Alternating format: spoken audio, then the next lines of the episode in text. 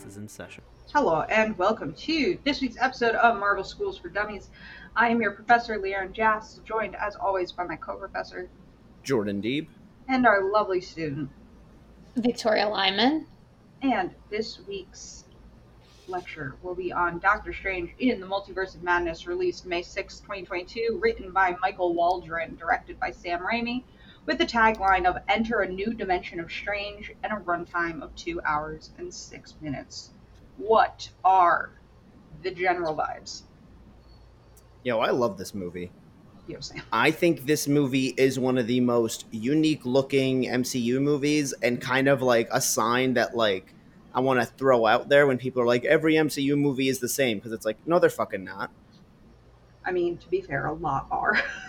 I'm not saying that a lot aren't. I'm just like there are, you know, things in there that are different. I think we've been getting more different than more similar recently and I think we've I kind of learned argue, that what? Yeah, I would, yeah, I was about to say I would argue with you that season or seasons, phase one through three, Three. all Yeah. kind of look the same, ex- with the exception of like Guardians and Thor, which one of those got shit on for not looking the same. Um, and what we're getting in phase four has been very unique and very different and like weird. Yeah, and I'm I'm happy that things have been getting weird. Um, but yeah, the people that are like this movie's dumb or like the, the people that I think pissed me off the most were the ones that were like, "What is this corny shit?" When it's like, because Sam Raimi still uses like wipe transitions and other stuff like that. Like, Yeah. Embrace it. Like he likes to be corny and like that's his style, and like you should have known that going in. Also, And to- I am the to- queen of hating corny shit. Sorry, Oh. I was just going to say, to be fair, it's not the first time that we've seen like a very stylistic director work on a Marvel film. We can literally throw Taika Waititi in there as like the same, a like a similar, who has a very specific like artistic style to how he directs, you know? Do you And think so- Taika Waititi is trying to convince Kevin Feige not to ask him to come back for Thor because that's what I really feel like is happening here? Why do you think that? I'm, Well, he's talked so much shit about Thor since the movie came out. oh, I did He's not know that. So much shit about Like it's wild. Okay. Like saying that he's like he's done with Thor and he never wants to come back to it. It would have to be a phenomenal script, but he's not writing it, and like it's crazy. Like he's been saying like a lot of shit about them, and that like he has no interest in coming back. I have a lot of questions about Thor: Love and Thunder. I'm very excited to watch it for the first time this week.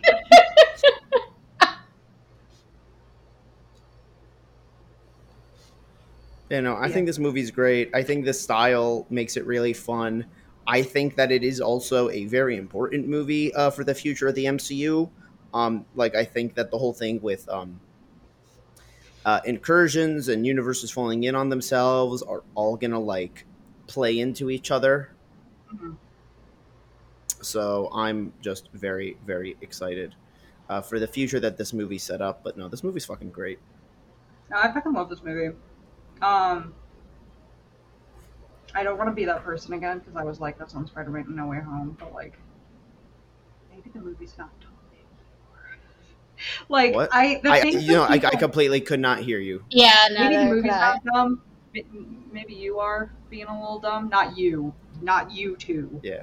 Like the naysayers, because a lot of the stuff that people are like, this was dumb and doesn't make sense, and I was like, no, that totally made sense. It just was symbolism. The only So- thing I'll say about this movie, and it's because you brought up No Way Home, is I do wish they stuck with this coming out before No Way Home because I think this would have added a lot of context. Like Okay. I think that I think that those movies not coming out at the same time ends up hurting both of those movies. I already wanted. I want to What- what- deny that what already. I want to hear what Leon said, just because I. Oh, Didn't hear. absolutely. I 100% agree with you. I think this movie and No Way Home suffered greatly by not coming out in the original order planned. Yeah. Yeah. But Victoria, like, what's your argument against that? I feel like that having now that I've rewatched No Way Home, I feel like having that small introduction to the But you can't use that because you're not going off of when I saw No Way Home the first time and then when I saw this. okay, but I think the smaller introduction of the multiverse was a like an easier transition into then having this Oh, humongous totally exploration. But here, here's the thing: I feel like our small introduction to the multiverse was the season finale of Loki, Loki. and and at, yeah, and as the audience, we know that them killing that that iteration of Kang is causing a lot of issues. If we then get a story where we got Loki, we then get Doctor Strange, who is now aware that there's something weird with the multiverse right now, and the issues of of incursions are an issue. Then you get No Way Home, where you get the multiverse stuff, you know, causing drama again, and then at that point he has to look at Peter, and he can't just be like it's bad for multi for for the multiverse for us to like keep these people here. He can straight up be like, we have to worry about an incursion, which would be like space time collapsing in on itself. Like this isn't good. Like he would. Doctor Strange would understand the stakes better in No Way Home had the events of this movie happened before. I don't think Doctor Strange would have understood the stakes better. I think he understood them fully. I think the audience would have understood the stakes better. Yes, but what I'm saying is Doctor Strange couldn't use the word incursion. Yeah, because we had No Way Home? That, that's the thing is that like at the end of No Way Home and the end of Loki, everybody was like, okay, how the fuck does the multiverse work? Like, how is everybody was confused and no? I think Loki. I think Loki made it like a little bit clear that like, or at the very least, Loki made it clear that No. their no. events, their events is Loki- causing the issues. Not how it works, but that I I think marketing made it more confusing. Where people are like, "What's causing issues with the multiverse? Was it Wanda pulling in this, um, you know, Quicksilver lookalike?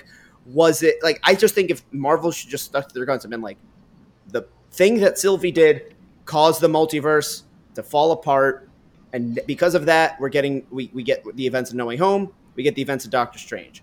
All right, yeah, sorry, I just didn't want to say my address on the podcast. Um, yeah, no, I feel like getting a full explanation of the multiverse originally would have helped me. give a shit. Yeah. Well, okay. I also just didn't. I still, for the life of me, like, Loki doesn't make any sense to me. And I know that kind of, like, opened up everything that's happening now, but I'm just like, they, I don't know. We needed a clearer explan- explanation. We have free See, will I- now. I think What? if We have free will now. I get, I guess so. I, I think if if they were like, hey, listen, we're gonna switch the release dates of these movies for for whatever reason, and It was due and to COVID, which made no sense to me. here's the thing, I'm not gonna lie, I see, I'm not gonna say I see why they did it. I can see the effect that had because watching Doctor Strange and like seeing a crowd of people run away from a monster, it clicked that like I had not seen like a group of people in a movie like that in a minute. Like the Batman. I said this last time. The But- Batman. Yeah, but the Batman Had so was many people. a while ago, wasn't it? yeah, the Batman was filled like filmed before COVID. I think It just was, postponed. though? we had a tra- there a trailer came out. Our first trailer for the Batman came out when we were still in the original lockdown. But remember, we- uh, Robert Pattinson got COVID, and then they paused filming, and then they came back. Or was it almost But done by that? Part of the filming. This is Um, completely also, I off don't think track. Ninety-nine percent of what comes out of Robert Pattinson's mouth anymore, and that's not me being mean, but he also openly admitted that he lies in interviews. So No, but that was like No, a but thing. there Like was- Robert Pattinson like- got COVID. there was a news release for that. filming, Prin- yeah, so principal principal- photography began January 2020. yeah, and then it paused in the middle because of COVID and because of what's his nuts. But the second unit filming, which is usually second unit filming, is usually when they film like extras and like establishing shots and all that kind of stuff. All of that took place November to December 2019 For okay, for Batman. okay, Yeah. So like I remember even seeing the trailer for for Doctor Strange and like seeing, you know, that monster and everybody running from him. I was like, wow, I haven't seen like a group of people in movies in a while. And if you think about it with Spider-Man, okay, I guess you get like the crowd in the background where he's walking through the school, but like there's you, it. You, you don't really Yeah. see people in the streets in that movie. Um it's it's a very because it's like a more personal story. Like a lot of it takes place like within his own home, and like there's not that many people there. Because they Um, can go so, to like- New York. But the only the only thing like I think I would have done if they were like insisting that these movies switch roles is have like the multiverse stuff in No Way Home be more of a mystery in a way, and then have like those questions answered in this movie. Also, really quick, uh, yes, when Robert Pattinson got COVID and they had to shut down, they were almost done filming the movie. Okay. Oh, that's so fucking annoying. Yeah, it is. It's really Yeah. annoying. Um, I'm happy- so I'm I happy got he's safe, I'm distracted. happy Why I kept healthy. reading that? Sorry, why I kept reading that was because I saw the line. Uh, Matt Reeves became concerned he would be unable to finish the film if he contracted COVID, so he wore a mask, scuba scuba goggles, and a head covering on set. What are the Bro. scuba goggles doing? Remember the whole thing where it was like, Eye don't touch your eyes after you go out until you Uh. get back in because your eyes are basically two big mouths. Do you not remember that? Because your eyes are basically two big mouths. Something I don't like will that expression. I will never forget that. Gross. I will be on my deathbed and be like, your eyes are like two big mouths. Oh God! Anyway, I love this movie. Um, I think it might be my favorite of the Marvel movies, and that might be a big statement, but I don't care. Here's the thing: I have no idea where this falls anymore. I made a ranking in the- with this. I just don't like- remember where. I Oh, I it. thought you were in the timeline. Okay. I want to No. watch it again. I meant to watch it again before we did this, but that didn't happen. But I want to watch it again because I'm curious if I'll feel the same way about it, like not in a movie theater. Oh, it's number two for me, I guess, right now. I gotta rearrange this a little bit though, because in retrospect, I definitely enjoyed Hawkeye, Shang-Chi, and Moon Knight more than this movie, and I have those all below this, so. I love Shang-Chi so much. That has nothing to do with I that. guess it's one of those things where it's like, were you going by personal enjoyment or like what you thought of like a like objectively as a product? Leovan and I have I'm said this. That's the same. Yeah. I am such, That is the same. I understand people who don't think it's the same, but I am such a harsh critic. It is the same. I don't like it if it's bad. If I think it's bad, I don't like it.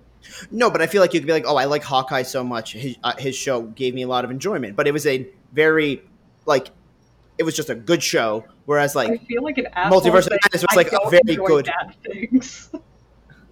no, but I feel like you know Hawkeye, fine show, good show. You really like that character, but you could be like objectively, Multiverse of Madness is better, but I like Hawkeye more. Like I'm not saying any of them are bad. yeah, but I don't. But that's the thing is, I say they're bad. Also, your hair, my man, is so fucking funny from how you've been playing with the fucking headphones. Good lord! All right, let's jump into the plot here. Um, in the Gap Junction, a space between universes, America Chavez and Defender Strange race. I hated this man's little ponytail. I wanted Oh, yeah? to go through the screen and cut off that little rat ponytail. Especially because this is the thing.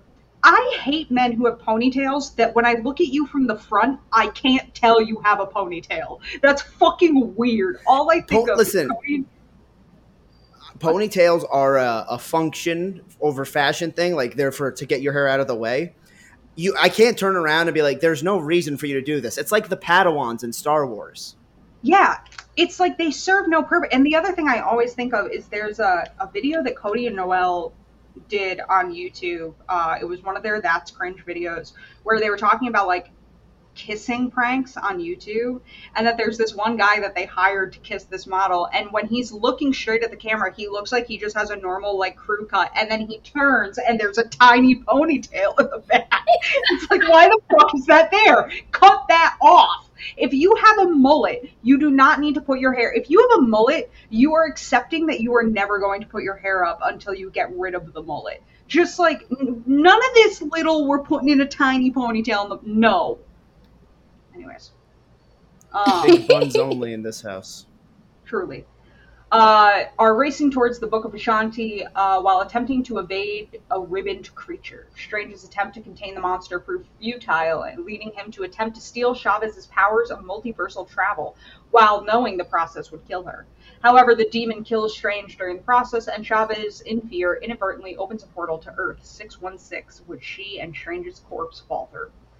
Doctor Strange wakes up believing his vision to be a nightmare and continues about his day, gets ready to attend the wedding of Christine Palmer, where he reminisces about the time they previously spent together. But Palmer insists that the relationship would have failed regardless. And if you remember What If, it would have failed regardless because she would have died, or what we saw in Doctor Strange would have happened.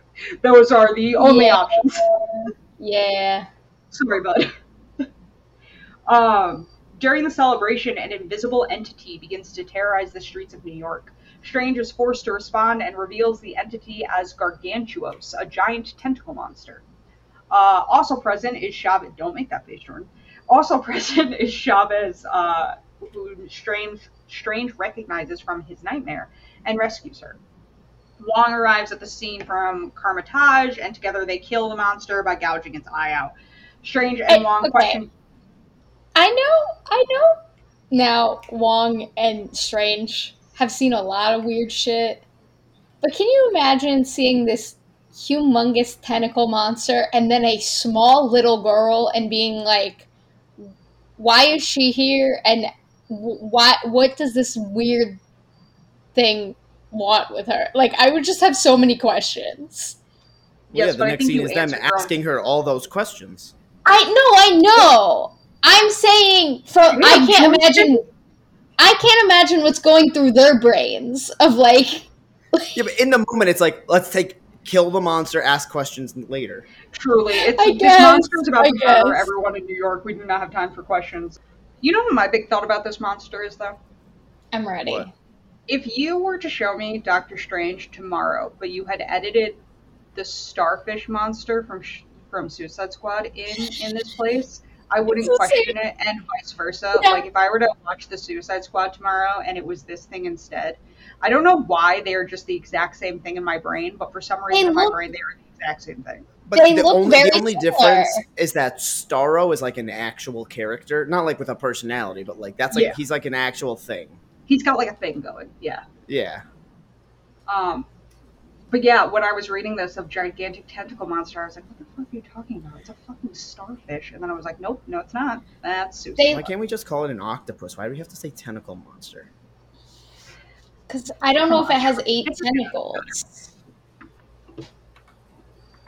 You know? True. You know?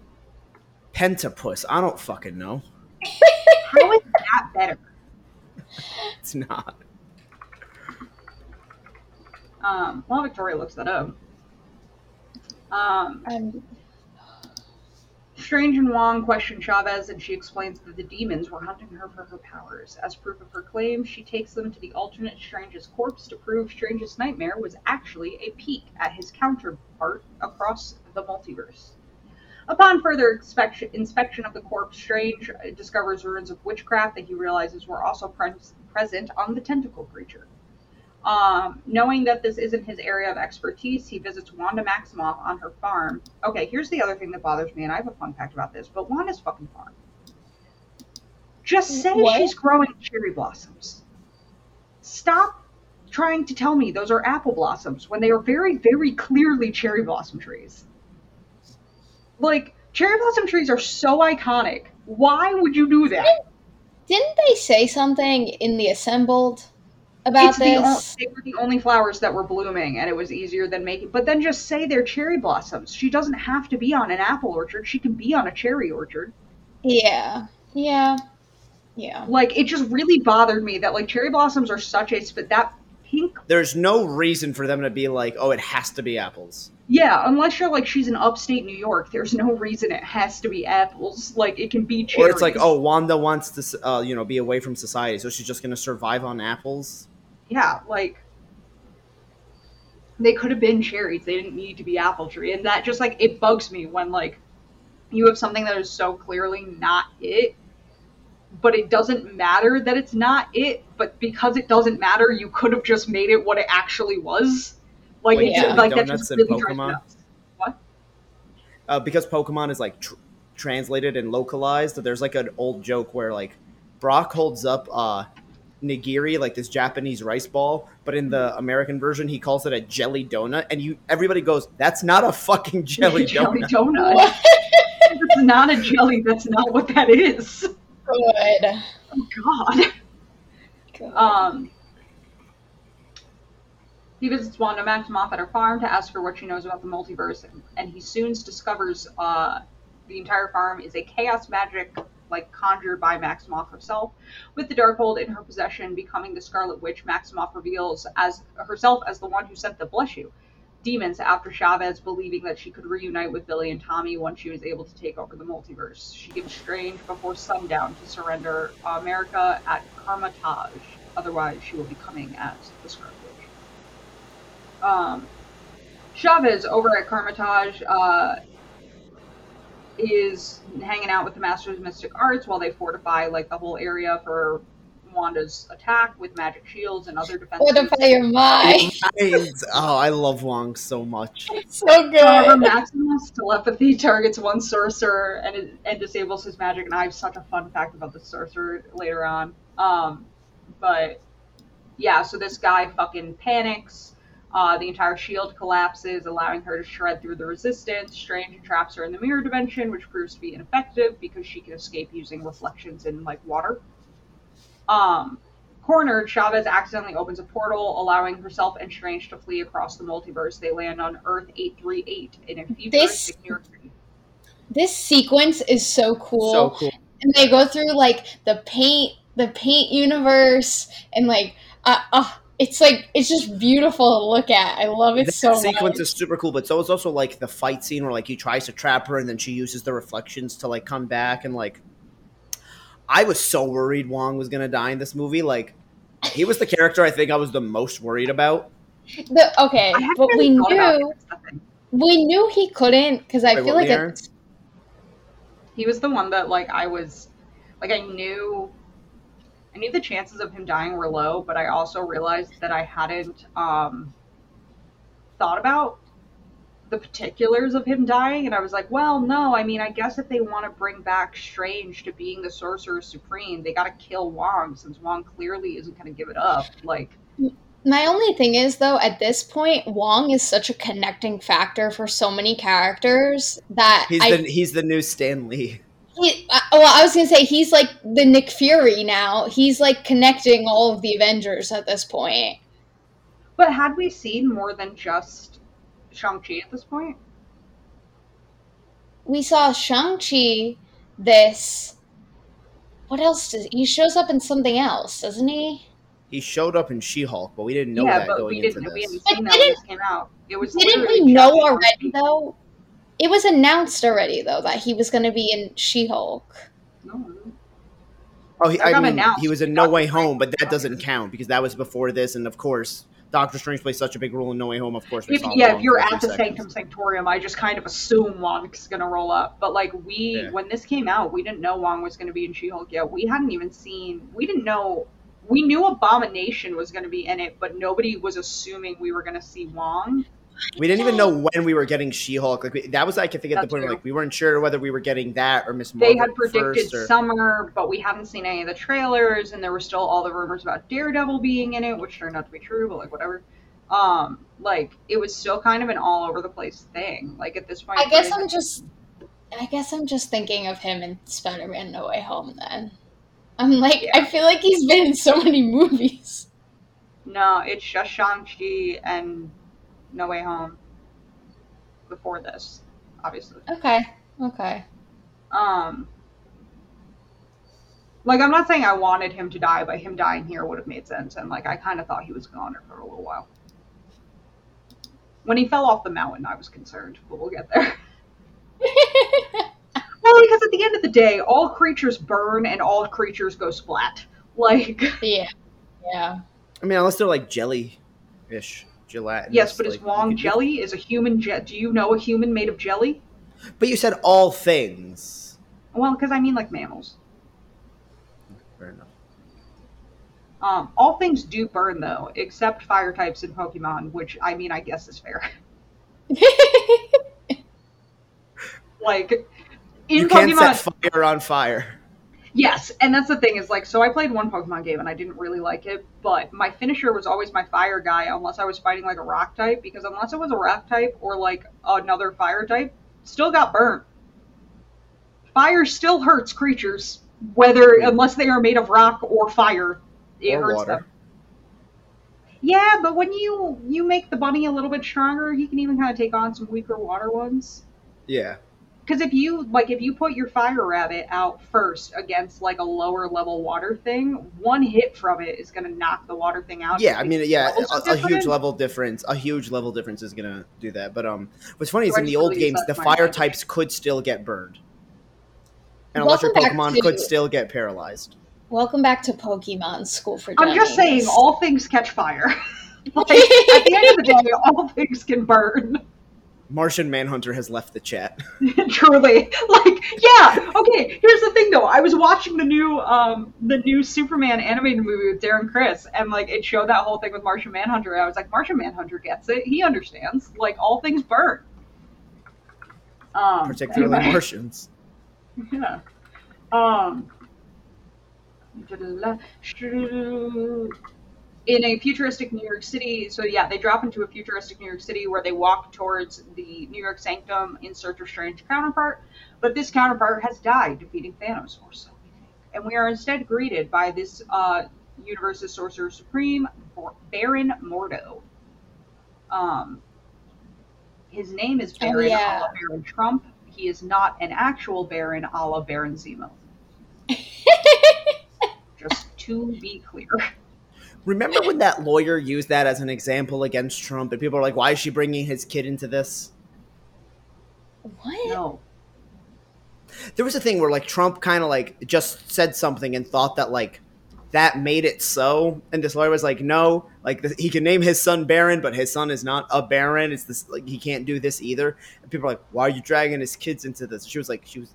They were like, "She really was not." If you really think about it. Um, Mordo invites them to sit down for tea, and the two try to warn him of the Scarlet Witch. They pass out because Mordo drank the tea. They wake up in a box, like in those clear boxes with Christine Palmer, like doing shit to them. Um, Christine, this is where she like confirms that it's Earth six one six, and every Marvel fanboy pissed his pants in anger, and it was the most infuriating. Twitter Hey, after this movie Hey, made me hey! It was every Marvel fanboy and uh, the woman who plays Miss Marvel. Yes. Have you not seen that interview? Haven't you seen that. about this too? Yeah, she's like, Yeah. she's like, she's like, I don't care what Kevin Feige says. It's not six one six, and like a lot of people are like, I love her. Doesn't matter. It's the stupidest. Marvel fans look for a reason to get mad. It's Uh, so okay, but he, stupid. here's my here's my question. They never mention like I guess because there hasn't been multiverse stuff enough multiverse stuff. The first before six, the first time in the MCU six one six was mentioned was Far From Home when Mysterio's pretending that he's from a different universe. Yes, yeah. This universe, actually, eight three eight. interesting.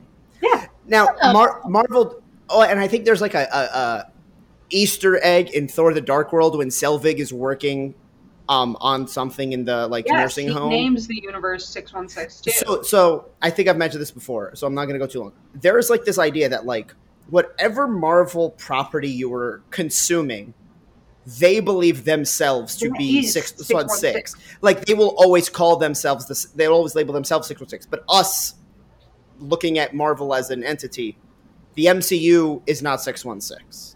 They also tried sense. to, for a very long time, they tried to make the number thing catch on, and it never catch caught on because that was the whole thing in the beginning. Was they were like, no, the MCU is Marvel, this really long fucking number that nobody's going to say, and so you No, were it's also really going to say the The, MCU. the version. issue, the issue was one nine nine nine nine nine nine is really fucking dumb. yeah. Yeah, nobody is going to say, But- well, the the Marvel one nine nine nine nine nine nine version of Captain America, well, he does this, while and while Marvel six one six Captain does this. No, they're going to say the MCU version of Cap. Like, Because of Yeah. the MCU version and the comics version. yeah, like So yeah, so that was going to be my question then. That one nine nine nine nine nine, however long it is, w- that was like just mentioned like offhanded, like by a like a Marvel Studios person or what? it was literally It was a li- throwaway thing that happened at one of the conventions that they referred to it, and everybody was like, "Marvel is now the MCU is now Marvel." Like it was the mo- it's Okay. infuriating. I just didn't know where that. I just didn't know where that number came from. I was like, where did they don't say it anywhere, right? Like I just thought I was going crazy. and they barely refer to it. like action the actual Marvel Studios barely refers to it. But yeah, no. The only reason I even knew that number though was because the girl who plays Kamala Khan, Am- Ma- Aman Vellani or whatever the heck her name is, she says it in that like yeah, there's an interview where she says that she texted Kevin Feige angrily. they, they do it with everything. Like I'm looking right now, like the Spider-Man PS4 video game is Earth 1048. That is never mentioned in the game. That game has to go for like five do it- more sequels for there to be a multiverse event to happen. But they just do it Yeah, for they do it organization the in the real world. Yeah. Yeah, and fans take it so seriously, and it's like it's literally just an organization process for them. Yeah. Like shit. Okay. This is fun though. This is why I ask you guys all the stupid questions because I don't know any of it. Okay, I'm also looking through a list right now, and um, Earth 1193 just says home to Captain Marshall, and I don't want to click on it. I just want to think it's Marshall Erickson as Captain America. Good. No, literally though, like you'll see so many things of well, they reference here, they reference Marvel Universe number, you know, whatever, and it's literally just they mention like Doctor Strange or someone mentions once that they met a like version of somebody from this universe and killed them, and that's like the entire like thing. Oh, also, I think in um, Into the Spider Verse, they label Peter B. Parker as six one six. Yes. But that's Yeah. the Spider-Man That ones are a the- little bit different because they don't even call it nobody I don't even know what the Ultimate Universe number is because nobody calls it by its number. 1610. just Okay. They just call it Ultimate though. Yes. Like you never are like, well, sixteen ten Peter Parker. You're just like, well, Ultimate Peter Parker. Yeah. Um like that's just kind of how things get referred to with that. Like the numbers don't matter, guys. They, they don't. I promise.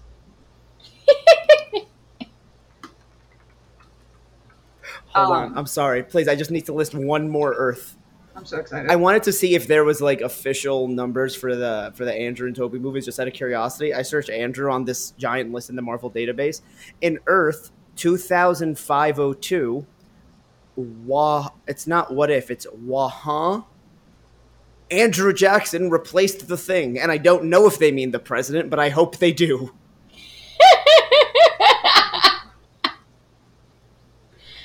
oh my god. See, no, now I'm looking. Um, now I'm looking it up about Into the Spider Verse. It says Into the Spider Verse, M- Miles and the original Peter Parker exist in 1610.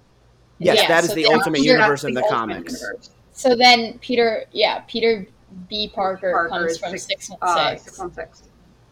Fine. The other problem is I love Lilo and Stitch, and so whenever I try to say 616, my brain automatically goes 626. And, like, it's. yeah, Um, That's fair. anyway. Uh, Strange is brought before the Illuminati for his trial, consisting of Mordo, Captain Peggy Carter, Black Bolt, because the name written here. What the? f- Did I write this one? Oh, is it Black Bar Bolkasan? Like his Yeah. his his his, his uh, legal Christian name? Yes, his full Christian name, Blackagar Boltagon, or however the fuck you say this. Oh, people were also upset at that. Like, one, that's literally his name in the comics. Two, they're like, that's such a corny name. And yeah, it's it like, is, guys, but I you? mean, he's also like an Attila, like or Atalantean, not Atalantean. He's an Inhuman. Attilian, Attil, Inhuman. Attilian. Yeah. No, Um, but, but, he's like, I'm from the saying- island of the god Attilian, the island of the god Attilia, the islands of the god. oh, yes. But at the same time, like, one of the biggest uh, Spider-Man villains is named Otto Octavius and becomes a man with eight limbs. Like, Marvel has never been subtle with some of the names, guys. No. yeah. Um, then we Oh, get uh. Captain Marvel as Maria Rambeau, uh, Reed Richards, and Charles Xavier. They believe that Doctor Strange remains the greatest threat in the universe, revealing that their counterpart, of Strange, used the Darkhold to look for an alternate way to defeat Thanos. He found the Book of the Vishanti, which the Illuminati used to kill him on Titan. Uh, also, I Yo, said this. I'm sorry. That's the what if episode I want to see. I want to see this version of the Illuminati just fucking kill Thanos with the Darkhold. Like, that would be cool. I would love. I also would love to see that. I, I legitimately do want to see that adapted. I just really it bothers me that Black Bolt's way of killing this version of Strange is by saying I'm sorry. Don't say you're fucking sorry. You're not that sorry. You're still doing it. like Yeah. don't say I'm sorry. Yeah. Good Fuck off. lord. Um. ah.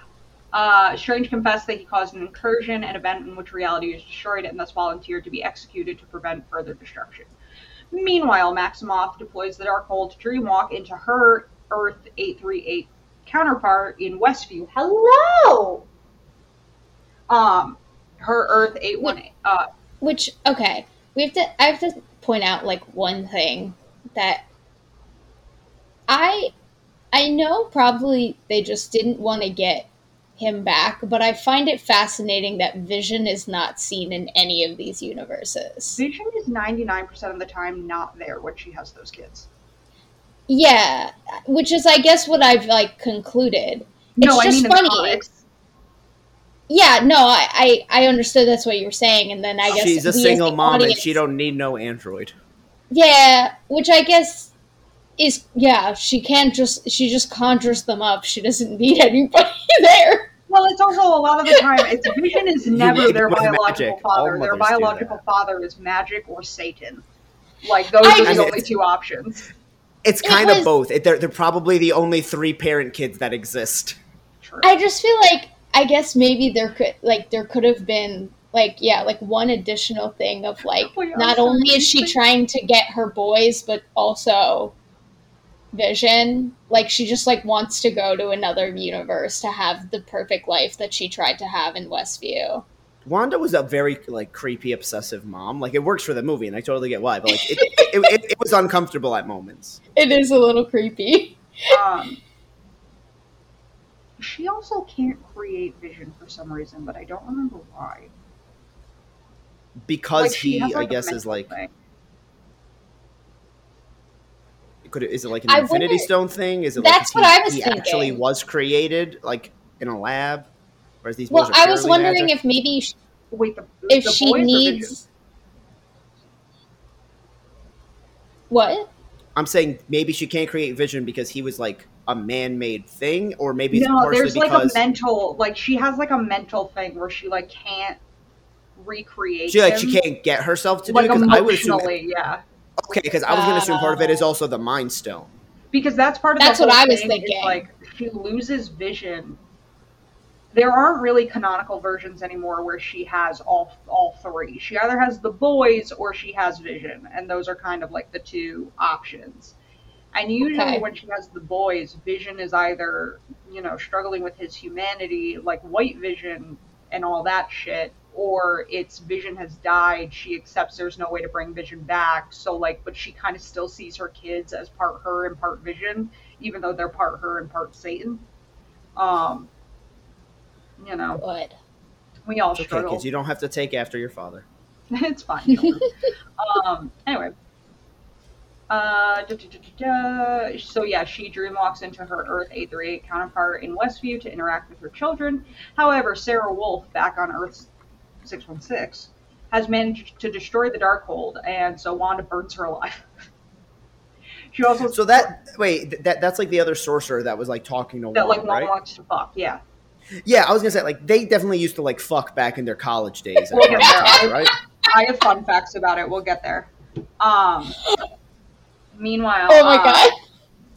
She also threatens to kill other sorcerers if Wong does not reveal uh, another method to Dreamwalk, leading him to reveal that the book was a copy. He takes her to the castle on Mount Mount Wundagore, uh, where the Darkhold was first transcribed. Which, by the way, Mount Wundagore sounds like somebody trying to come up with a name for like a Hogwarts parody. Not gonna lie. Yeah. Yes. Yeah.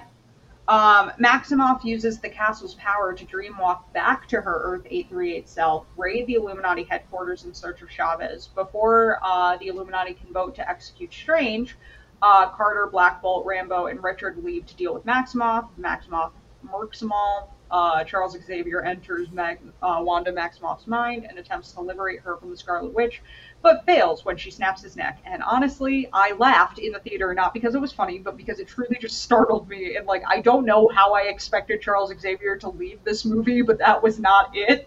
And so like, it happened. I was like, oh, oh, oh, like, oh, okay. Yeah. See, the Welcome, thing that makes the thing that like makes me chuckle is like I think it's really cool that they tried to adapt like the X-Men 97 version of the wheelchair. They got to bring the base of that wheelchair lawyer cuz he looks like a child in a high chair. Part of the problem is also though Patrick Stewart is all leg.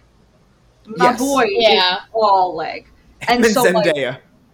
yeah, him and Zendaya just all leg. Victoria, I know neither of you watch Euphoria, but like Jesus Christ, this girl's legs are so long. No, I no, I know. Because like when she sits, she can just put her chin on her knee. Like it's wild. Whatever, it's wild. um, so yeah, so Xavier dies. At this point, Mordo decides to kill Strange himself. Um, Strange, they fight. It's a whole thing. He escapes. The Illuminati's efforts have also brought uh, bought Palmer enough time to free America Chavez, and the two escape into the sewers. They meet up with Strange. Maximoff continues to pursue them into the Gap Junction, Which- where I just like to say, I love this Christine Palmer very much.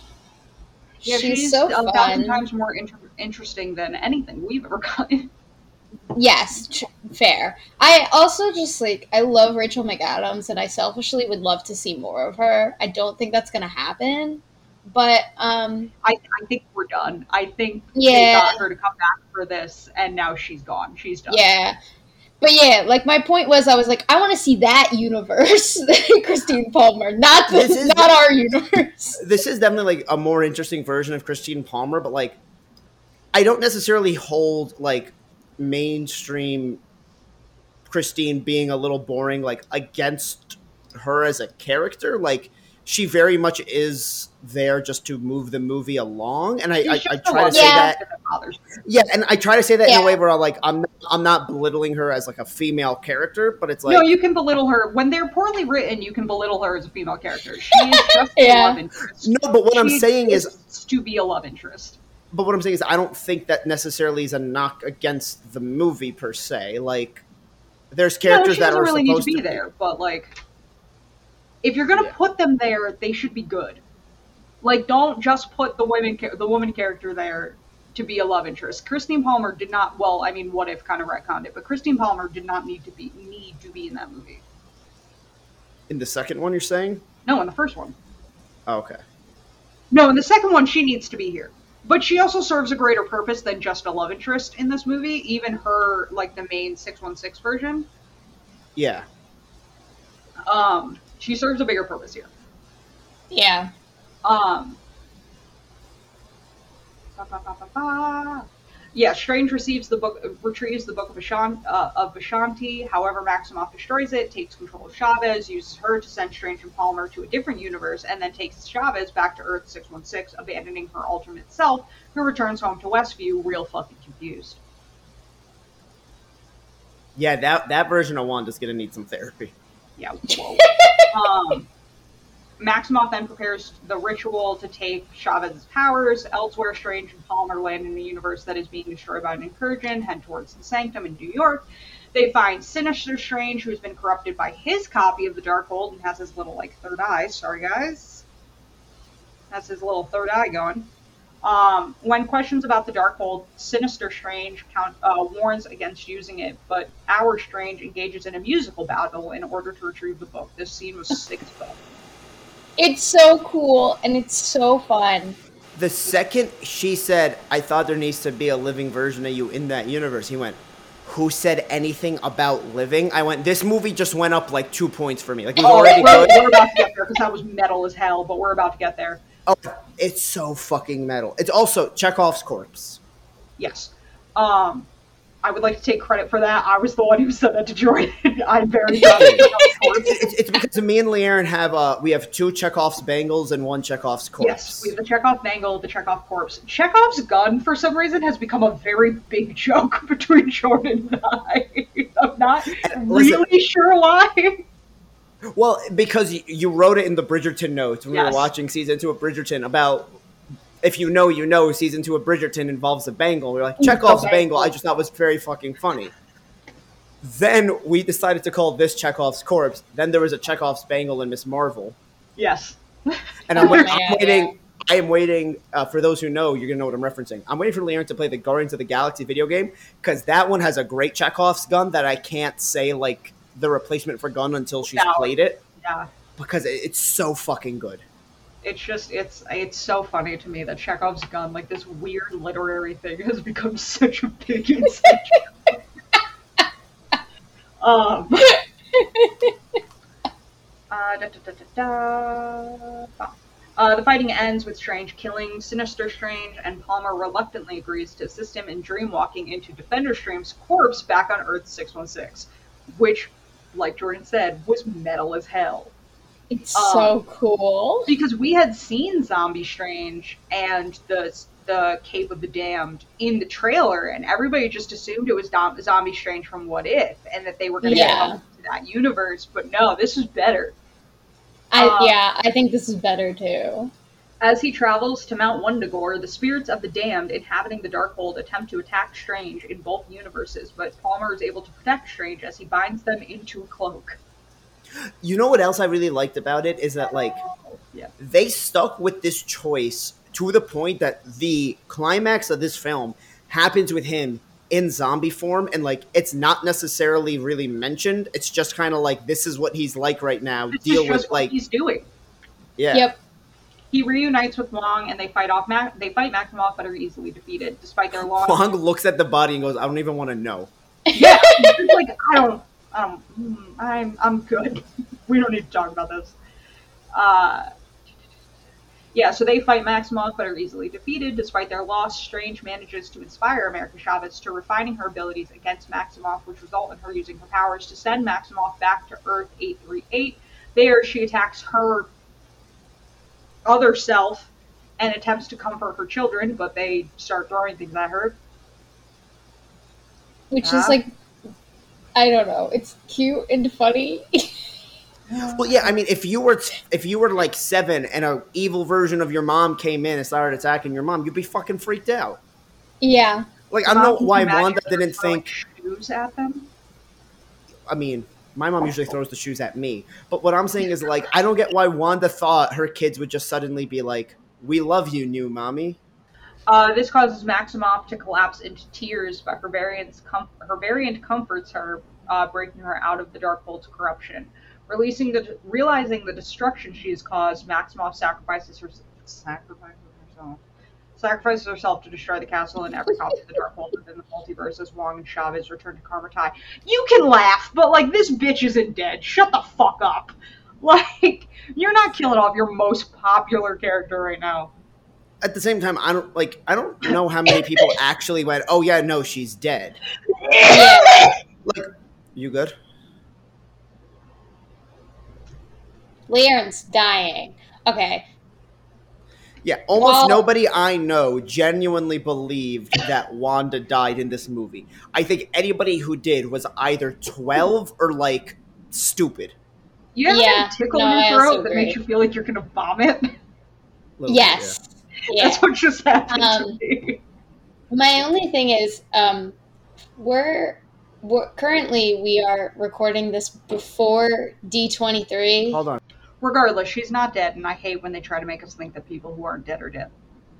I I do have to say though that like I know she's obviously not dead, but also we're currently we're recording this before D twenty three, um, so there might be an announcement that like retcons this, but like we also don't know what the future holds for her.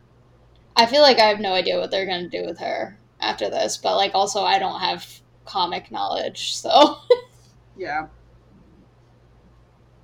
I just feel like at some point, someone in like the Marvel universe has to be like, "Hey, we need to address what's going on with Wanda."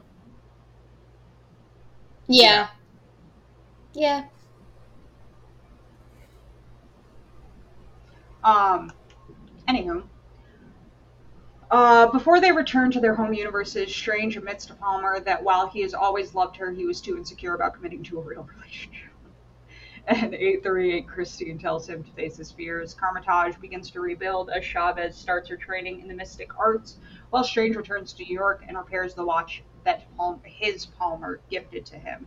He takes a walk afterwards, only to collapse and cry out in pain as his third eye opens, which was also very jarring.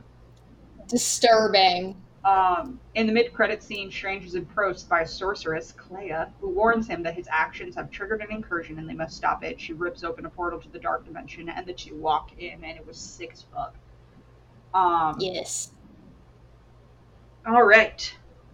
Fun facts. Isn't it? Wait, is that the only? That's the only end credit scene. No, there was the one of Bruce Campbell punching himself. Oh going, yeah, it's but I didn't over. care about that one. I Uh. wasn't gonna put it in the plot synopsis. Like it's a lot. no, like it's not the the plot No. synopsis, one. but it is it is a, it is a very funny post credit scene, and I'm, I like it's one of those things where it's like I thought Liaren was going to be annoyed by it because it's like the patience one, but like it's also just like Sam Raimi wants But to I also with us. love Bruce Cameron, so like Campbell.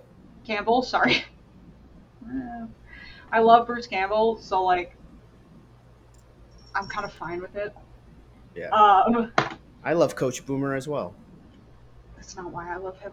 Fun fact: Sam Raimi initially didn't uh, want to direct any future superhero films, having lost faith in himself due to the critical and audience backlash he received from Spider-Man 3. Oh, but Damn. due to the studio interference from Sony. However, getting a call from his agent about this film encouraged him to try again, as he had thoroughly enjoyed the first Doctor Strange film as well as the character himself and wants to see if he could live up to the challenge of meeting the audience's expectations once again. Um, Nicodemus West, surgeon and former colleague of, colleague of Stephen Strange, seen at the wedding, was originally planned to portray his 838 counterpart as well, um, but was only able to film one scene, which is the one at the wedding, due to scheduling conflicts. Hello! Uh, the Earth 838 version would have been working for the Illuminati, with the protagonist finding his head after he was killed off by Maximoff off screen, similar to the death of Samuel L. Jackson as Ray Arnold in Jurassic Park. However, Ray Arnold in Jurassic Park is a little less traumatic than that. Um, but that's fun. Um, Elizabeth Olsen flew to London to work on the film just two days after finishing filming WandaVision. Uh, Benedict Cumberbatch revealed in an interview that Benedict Wong broke four ribs when he slammed into a wall during a stunt. Damn. Yeah. Um, breaking ribs sounds like it's so fucking annoying. It's just ribs? it's incredibly painful. It- That's the thing. It's like it's just pain. and you can't do any like you can't really move it can hurt to breathe like you get tired really fast like it's it's a rough recovery Oh God. yeah uh, director Sam Raimi previously added two references to the doctor character Doctor Strange in Spider-Man 2 from 2004. Joe's Pizza, where Peter Parker He added two? Yes. Weird. I don't Uh, know about the one. Joe's Pizza, where Peter Parker works at the beginning of the movie, and the billboard showing Mary Jane are located on Bleecker Street, where Doctor Strange's Sanctum Sanctorium is located. Uh, the name of, doc- of Doctor Strange is suggested to J. Jo- Jonah Jameson as a possible name for Doctor Octavius, to which Jameson replies, but it's Oh, taken. yeah. but it's Uh, taken. This is Sam Raimi's first directed feature film in nine years since Oz the Great and Powerful, which is a fucking terrible, terrible movie. Yes, it Nobody was. Uh, Elizabeth Olsen was largely unaware of the Multiverse of Madness storyline while filming WandaVision and tried to ensure Maximoff's role in the film would honor the events of the series rather than have the series be affected by the film. The one-eyed tentacle monster in the film, uh, known in the comic as Shuma-Gorath, who was named from a phrase that Robert E. Howard's short story *The Curse of the Golden Skull* published in spring 1967.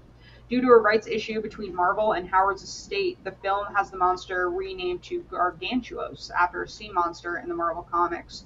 The creature was also briefly introduced in the Marvel Universe episode of What If? What if Captain Carter were the first Avenger? According to director Sam Raimi, almost 40 minutes of additional scenes were cut from the film during post production. Uh, Sam Raimi also observed due to a chaotic production process, he and the screenwriters essentially figured out the movie during filming, with the ending being conceptualized about halfway through the shoot. As much as I love how short this film is and that it just like flies by, I would love to see the extended additional So, 40 I- minutes. That's the other thing is like I I'm I was kind of worried for this movie going in because like I just heard a lot of like the behind the scenes issues that happened with like they changed directors and then there was like reshoots pretty late into it. So like I don't know exactly what happened, but like came out well. Yeah. This is the fifth MCU film in a row after Black Widow, Shang-Chi, Eternals, and Spider-Man No Way Home to be denied release in China. The MCU has uh, essentially ended in China. Um, Yeah. Scott Derrickson, director of the first Doctor Strange film, was set to return. However, due to creative differences with Marvel, he stepped down and he stayed on as the film's executive producer. Early in the film, with Doctor Strange and Wong in tow, Gargantua scales a building out to go after Chavez. It is the same building, although from a different side, that Doctor Octopus and Spider-Man fought in Spider-Man 2 in another universe, according to Sam So I will say, somehow, this like Sam Raimi was good about like, like making this New York somehow still. I, I guess it must be the color palette. Like it still gave off vibes of like the Toby, like New York. I don't know how to explain it. If you watch those movies enough, they have like a a style to A like the way color he shows New. York. Yeah, Um, I also I don't know everyone's top looking of at me like I'm crazy. Because New York is New York. Whenever people are like, well, they take this color palette of New York City, New York City looks exactly the same in every fucking movie. Like, Yeah. it's gray. New York City is Well- just gray. I do have to say though that their re- their um, recreation of like the New York streets in this are amazing. They like We're built a street, and I'm like, why didn't they do that for No Way Home? I don't know. Um, this is composer Danny Elfman's second MCU film after Avengers Age of Ultron in 2015. Doctor Strange telling his evil self about the drowning of his sister holds a tragic truth for director Sam Raimi, who had an older brother who drowned at the age of 15. Oh no. And his brother is the one who introduced him to Spider Man comics. I was like, that's sad as fuck. So there was a third Raimi brother. Yeah, named Sanders. As in the Colonel. That was mean. I'm sorry, he died at 15. That was mean. I shouldn't have made that joke. sorry, that was oh inappropriate. No, it's Full fine. apologies to the Raimi family. That was inappropriate. That's one of those things that came out before I could think about it. oh my god. Um, uh, how I've never heard it pronounced. How do you pronounce the actress who plays America Chavez? His first name? I also don't think I've ever heard it out loud. Cho- Chodol? No, Gomez. that's Never not even. We're going with Gomez. Uh, Gomez Miss Gomez. Yep, Miss Gomez. Miss Gomez wanted to remain faithful to the source material despite playing a younger version of the character than is seen as in the comics, and said her journey in the film begins with the character as having been alone for a long time and running away from her uniqueness. Um, following Scott Dickerson's, Derrickson's, not Dickerson, sorry, Derrickson's departure as director, Rachel McAdams initially revealed that she would not require reprise her role as Christine Palmer. When the film's main cast and director were officially announced at Disney's 2020 Investors event, it was confirmed that Rachel McAdams would indeed return to the film. That's why I'm assuming we saw the last of Rachel McAdams, and now we're going to get to see Charlize Theron and Doctor Strange fuck, and I'm very excited. Um, the character America Chavez was supposed to appear in Spider-Man No Way Home when Doctor Two, Doctor Strange 2 was scheduled to release before that movie. After a massive reschedule of the MCU titles in 2021, the scripts were rewritten and Chavez was set to debut in Doctor Strange instead. Although I think the one benefit we got that I didn't mention before we talked about swapping in these movies is I think the swapping is what made them have uh, go with like Ned having like magic in his family. Oh no, absolutely. That was supposed to be America originally. That's absolutely how that was supposed to go down. Um, it was rumored that Tom Cruise would appear as Earth 838's version of Tony Stark, something Lee Aaron aggressively fought against because, much like it says here, he was filming three different movies. He filmed um, Top Gun Maverick, went automatically into Mission Impossible Dead Reckoning Part 1, and when that wraps, he's going right into Mission Impossible Dead Reckoning Part 2. Like, that man was not coming into this fucking movie. Um, Yeah. when asked on Twitter, Scott Derrickson uh, expressed interest and excitement for the film, declaring that Sam Raimi was the right director for this one, just as The Black Phone was the right film for me to go make. And honestly, yeah, it was the right film for you to go make. That movie got fantastic reviews. Um, I want to watch it, but it looks kind of terrifying. oh, it's a terrifying horror movie about a child rapist. Well, actually, I don't know if he's a rapist, but he kidnaps children. I just masks have always Whoa, whoa, freaked me Your out. Honor, my client might abduct all these children, but he'd never rape them. Well, I mean, I'm just saying. I feel I think Ethan Hawke's character just abducts them. I don't think he actually sexually abuses them. I'm not a thou- a thousand percent sure though. Um, Black Bolt's outfit was entirely CGI. The film got banned in Saudi Arabia due to America Chavez having gay moms. That's not how the note is written, but the note is written really long, so I just, you know, we're shortening it. No, it's okay. including Earth 616. A total of 23 universes were featured in the movie. Um, in an interview with Variety, uh, visual effects artist Alexis Wajsbrot uh, commented on some of the multiverses that appear in that brief sequence with Stephen Strange and America Chavez falling through them. At one point, there was an Incan statue world, one that eventually became the Living Tribunal world. Um, one that became a savage rather than being a jungle concept became a savage world. Um, a marvel comics location closely tied to x-men and magneto. I think the savage world is where the maximoff twins fuck jordan. Yes, Uh, because Wolverine's like in the bushes when he's watching them. yeah i'm 99% sure Against his will, to be clear. yes. Um He kind of stumbles upon it. Goes, I'm not interrupting this. there was a dinosaur world uh, well, no, sorry, I read that wrong. Kevin Feige wanted to have a dinosaur world, but they told them even animating dinosaurs for a two-second clip was not cost-effective, Yeah. and like was a lot of work for like not a lot of payoff. I don't know. I, I I like to imagine Kevin Feige was like in the boardroom with like little dinosaur a- action figures going. "Da-na-na-na-na." Good. Uh, Strange's cloak is patched with a piece of blue cloth from Defender Strange's cloak. Miss Gomez was cast after her performance in The Letter. for Uh, oh. won- I, I looked up I looked it up. It's it's so chill. Xochitl. Xochitl Gomez was cast after her strong performance in The Letter, for which she won Best Actress at the Young Entertainer Awards. Elizabeth Olsen I don't gave think I would have all ever in, gotten that. There's Oh, a lot of letters in there. Yeah. Elizabeth Olsen gave her all in every scene, and at one point, Sam Raimi told her he was afraid to ask for another take. Uh, she replied that when it comes to acting, she's a bottomless well of emotion and was ready to go again. Um, vertically, on the front of America Chavez's denim jacket was written uh, Amor es amor, which is Spanish for love is love. It is a popular slogan for the LGBTQ community. Early drafts also also expanded on the relationship between Wong and Sorcerer Sarah to something of a love story, but it was cut along the way Oh no. Aww. a love story that never was. Um, around the But 36. we know. Yes, we know. Well, also, like, they We were know. making eyes at each other. Those two fucked. Um, the snakes See, but this Strange- implies that they were gonna fall in love. I thought that there was like a history.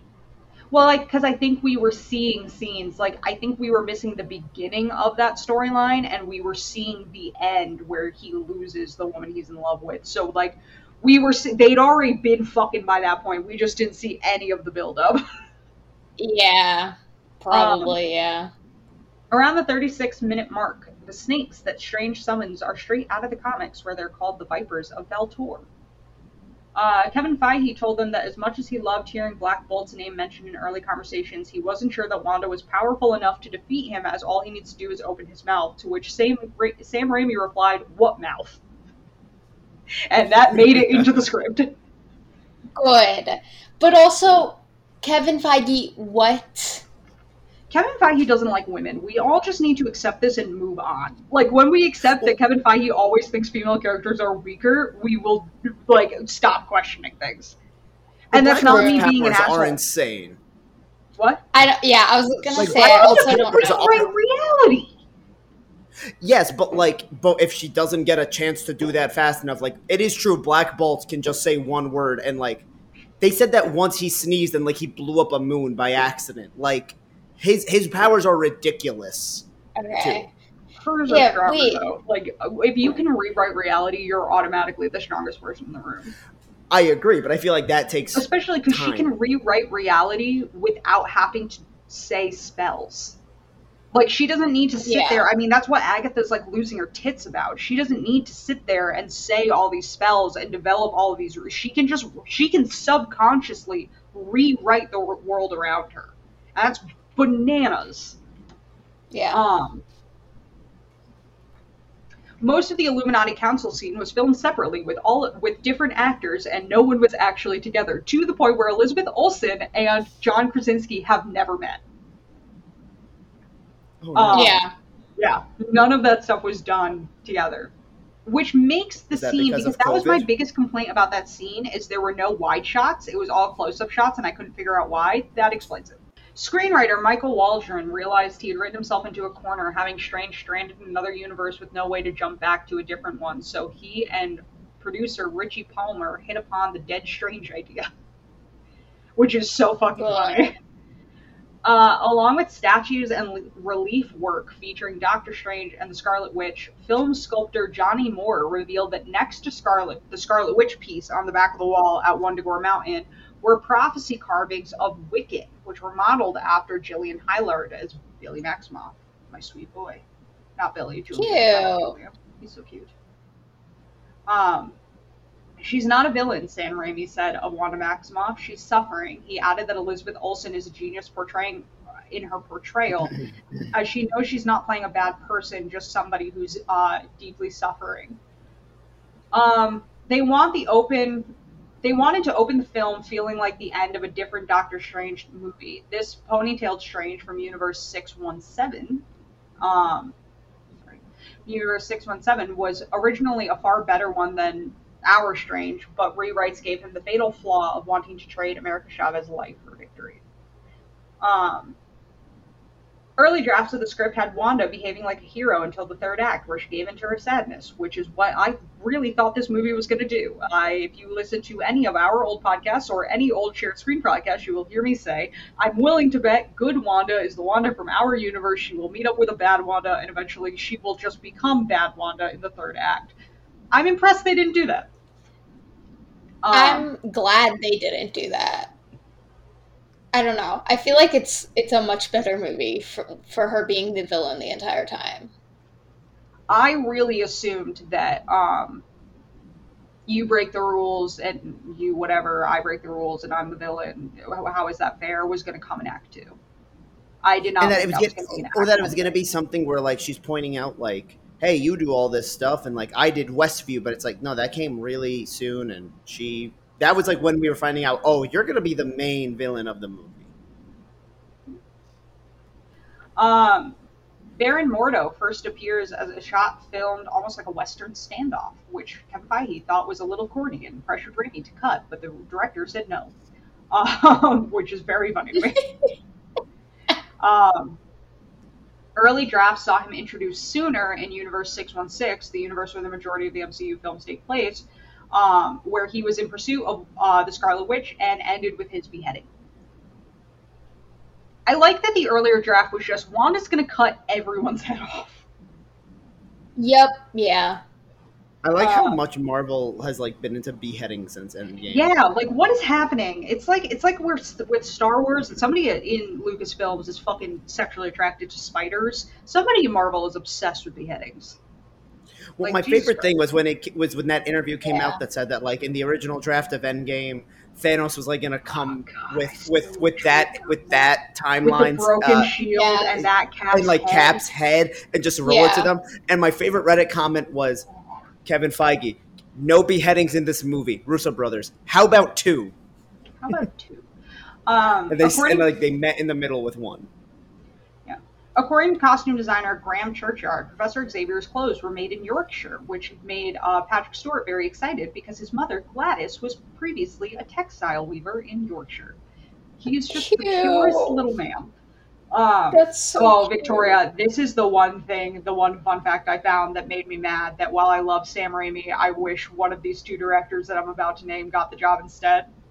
Jennifer Kent, Okay. Ari Aster, and Mike Flanagan were all in the running to direct this film after Scott Derrickson exited the production.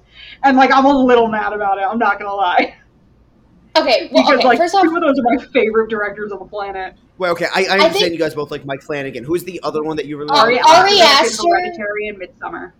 yeah. Oh, okay. I think I think if I think Ari Aster probably would have been a better choice than Mike Flanagan as much as I love Mike Flanagan, I feel like it it would have been too far off the beaten path for Marvel that like people really would have felt alienated by it. Like as much as this is a very stylistic and different movie, it's still enough of like a Marvel movie that people don't feel like completely alienated by I also would have. I know we all would have just.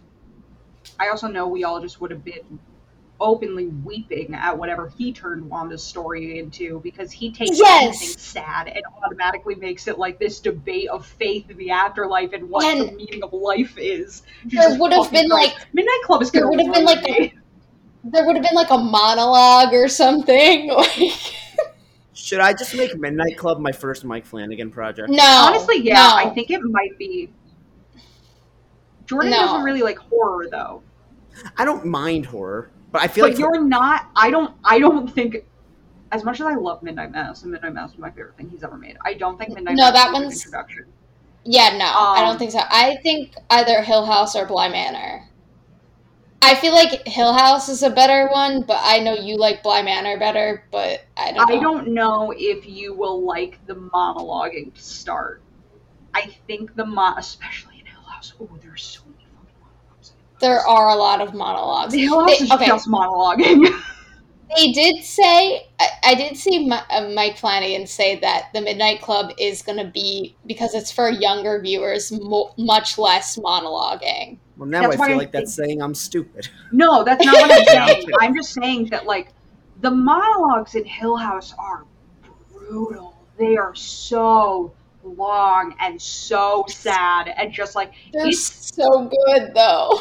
I I think Midnight Club is going to become a very good introduction for people who have never watched Mike Flanagan before so that you don't have to go through what the rest of us went through where we're inconsolable when the show ends. You can get a taste of what his writing is and how fucking sad his shit is and then go into Hill House and not be emotionally ruined when you come out of it.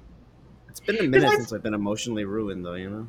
Okay, so this is the other thing. Is Devin says he's the most emotionally ruined by Bly Manor. Victoria says she that she's the most emotionally ruined by Hill House, and I say I'm the most emotionally ruined by Midnight Mass. Um, so I mean, it really it, it's you have to. It's kind of like Boggarts in Harry Potter.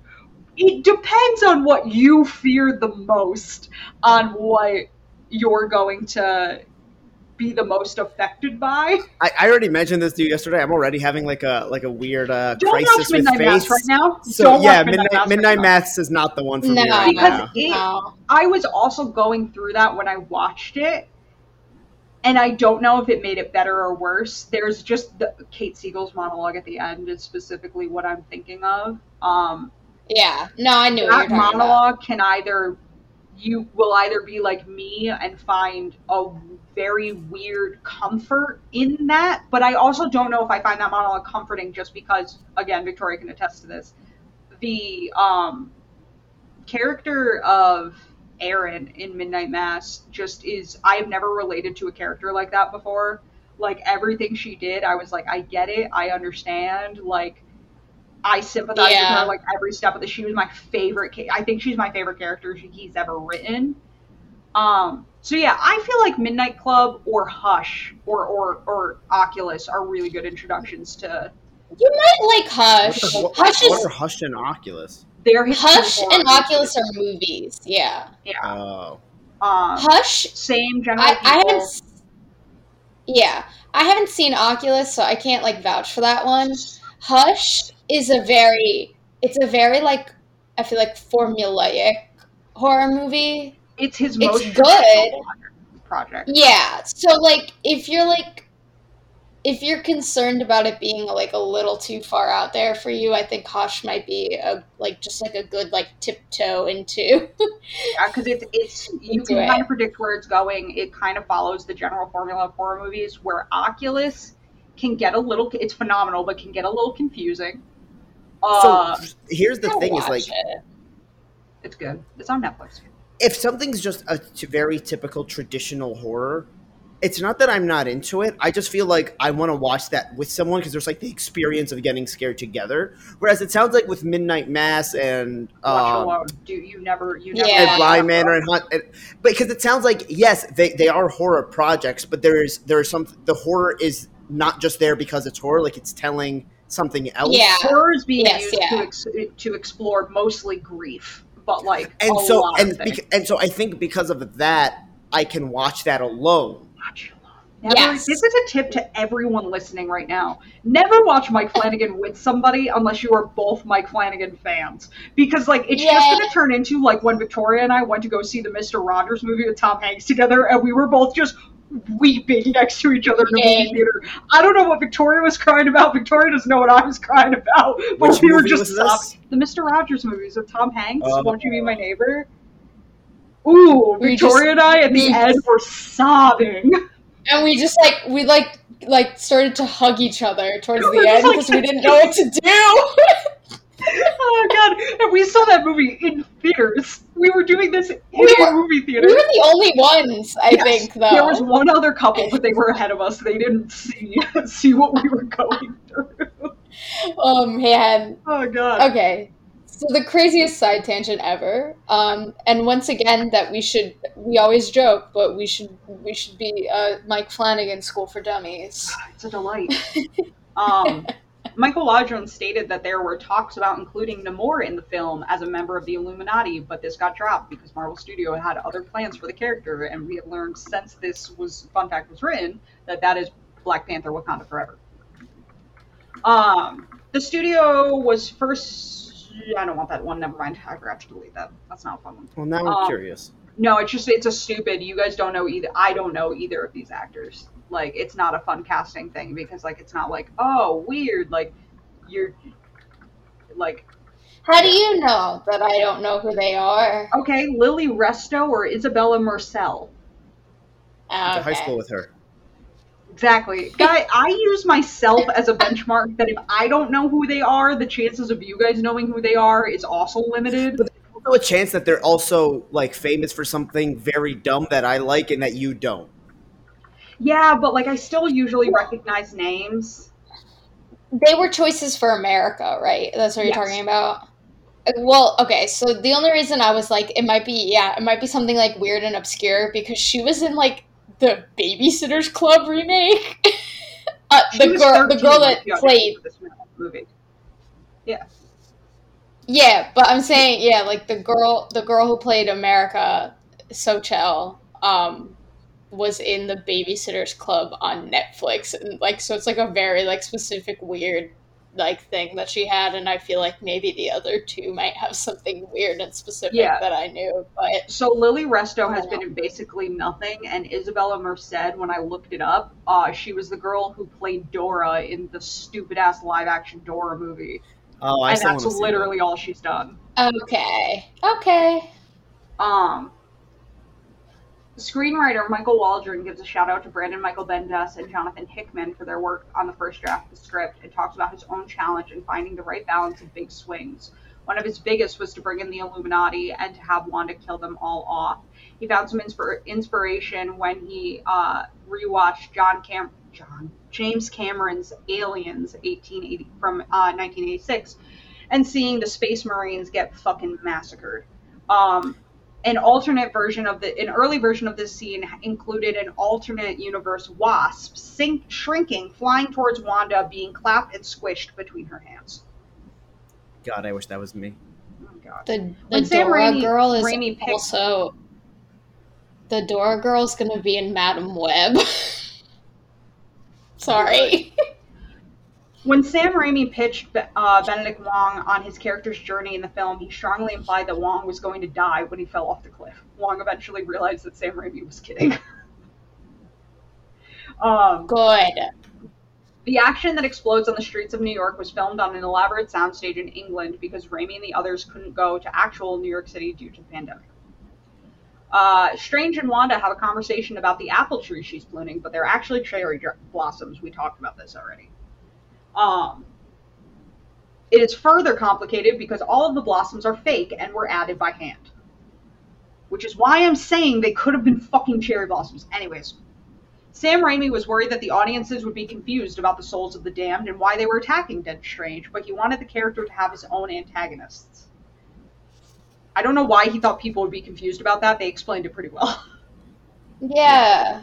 Yeah. Possessing possessing a dead body is forbidden. Um, when Mr. Do you Fantastic know what en- seems fair? Mr. Fantastic enters, he appears through a square beam of light. According to the Marvel Comics, this is a time platform which Dr. Fantastic or Mr. Fantastic stole from Doctor Doom, which is kind of his thing. You know what? It is weird that he's not Doctor Fantastic because he has like twelve PhDs. I don't fucking know, dude. Uh, director Sam Raimi previously described the sequel as the most complex movie he's ever worked on. Um, Kevin Feige uh, pushed to simplify the music battle to make it less confusing, thinking having it being a combination of a ton of different classic music would be confusing, and asked uh, Elfman, the composer, to reduce it down to just Bach versus Beethoven. Which, like, I I don't think think, fair. it matters because Jordan, if I played you Bach and then played you Tchaikovsky, do you think you'd be able to tell the difference? I can't tell the difference if you played like two separate ones, but I'm sure like if you played once through, I would like recognize individual ones. Okay, what Like, are if you played individual tracks, then what's the song of the scene? I'm not saying I could identify them. I didn't say I could But identify by I'm name. I said I could recognize like, oh, this is this is the same song. He's saying if you played it for him and then he had to go watch the scene after, he would he could probably identify them which one was which. no, then, if you But took like saying two, like let's say you currently he doesn't Bach's- have that most- knowledge. if you took Bach's most famous song and cut and like halfway through switch to Beethoven's most famous song, I'd be able to be like, those are two different songs. Yeah, you'd be able to do that if they had in two other composers too. Probably. Like if they let him use Beethoven and Tchaikovsky, it would. I don't think anyone would have noticed. They could have used Beethoven and Beethoven, and nobody would have fucking noticed. Oh yeah, Like yeah. that's what I'm saying. Yeah, I is that like that? I don't think would it not have been matters. confusing. Yeah, No, I don't think it Um, matters at all. like fuck. Anyway, uh, screenwriter Michael Waldron had full access to scripts from WandaVision while writing this film, but did not have access to the scripts from Spider-Man: No Way Home, and found that very difficult. Which, like, Yeah, fair. yeah. What were they worried about? That he would be the one that leaked Toby and Andrew were in it? I guess. Uh, when Charles Xavier enters Wanda's mind, the TV in the rubble is playing the pilot of WandaVision. That's a little Um, self-centered, but okay. What? That's a little self-centered, but okay. Oh my god, Jordan. Uh, producer Richie Palmer says that America Chavez is the one character they have been wanting to introduce into the MCU for over a decade. Okay, this is my fun my fun fun fact about the sorcerer who completely folds under Wanda just kind of staring at him. Um, the sorcerer who screws the pooch with his cowardice while under attack by Wanda was called the Weasel Sorcerer in the script, which was a source of confusion for some people because they thought he was going to be a giant weasel in Sanctum Sanctorum robes. And listen, that is a fair assumption because there is a ram. Yep, and there's a Minotaur. Yeah, Like it's Oh, fair so, that they were like, oh, it's going to be a giant weasel in robes. Like, they just think they were Okay. pulling the the. That's now two Suicide Squad references for us. That it could just be the Weasel from the Suicide Squad. exactly. Uh, I mean, listen, James Gunn and Sam Raimi are- both love putting their brothers in their projects. So, like, I don't know if Ted Raimi can like get small the way uh, Sean Gunn can, but um, Marvel Studios likes to make small changes to the logo for each new television show and movie. This time around, it involved additional images of Doctor Strange and Wanda. And if you watch the She Hulk ones, almost all of the little scenes they show are women. oh, Yeah. really? if you watch the Marvel, I noticed it last week. If you mar- watch the Marvel logo, because you'll see Mighty, you'll see Mighty Thor, you see Valkyrie, you, it's all women. That's cool. Yeah, I remember when we when we when we saw this one. I remember pointing out to Jordan. I saw Kamala Khan. And, yeah. yeah. Um, the third, this is the third collaboration between Benedict Cumberbatch and Shewell Ofor. I'm not pronouncing that right. It's the guy who plays Mordo. I cannot get the internet to agree on how that man's name is pronounced. Um, after they were in 12 Years a Slave together and the original Doctor Strange. When Wanda is in the main Benedict lobby, Cumberbatch was in Twelve Years a Slave. yes, he plays a plantation owner. I think. I Mhm. think he plays one of the racist guys. It's I- a I nine think- nine. To, I'm assuming if you were a white man in Twelve Years a Slave, you played a racist guy. yeah, Yeah, I don't think yeah. he plays the abolitionist. Uh, No, but, I don't think so either. It's, it's but a, I a also nine haven't out of seen 10 it. chance. Well, because Michael Fassbender and Paul Dano are also in it, and I think they're both bad guys too. So I don't remember if he's an abolitionist. No, he's a bad person. He's a very racist man. He's the man who buys the the free African American who's kidnapped from Washington D.C. Benedict Cumberbatch is the man who buys him. Mind, Yeah, he's bad. yeah. Okay, Um, that's what I thought. Sick. Uh, when Wanda is in the main lobby preparing to fight Captain Carter, Black Bolt, Captain Marvel, and Mr. Fantastic, you can see the large female statue in the background, the one that is eventually used to crush Captain Marvel. This statue is Xena from Xena Warrior Princess, a TV show that Sam Raimi developed and was executive producer on. Here's the thing I used to watch that show, and during the scene in the movie, I was staring at going, Is that supposed to be Xena? Or am I Does that imply that in that universe, Xena is an Avenger? Or is the Illuminati just all collectively really big fans of the show Xena? Here's the thing. I don't know who published the Xena comics. I don't know if it was Marvel, and so I don't know if canonically the Hercules that she fucks is now is Marvel's Hercules. So I don't Um, They were Topps and Dark Horse. Okay, so no, not Marvel. but now they're owned by Dy- Dynamite Entertainment. Yeah, so not Marvel. In Charles Xavier's first scene, he's accompanied by a brief orchestral score of X Men, the animated series theme song. Uh, he's also in the bright yellow hover chair. Um, it's a great time. It's a whole fucking thing. Just comes Uh, when uh, Doctor Strange meets Reed Richards, he says, "The Fantastic Four, didn't you chart in the '60s? A group called the Fantastic Four had a hit R&B song in 1967. The whole world is a stage. It's also a callback to the first movie where Doctor Strange shows off his skill at musical trivia in the operating room.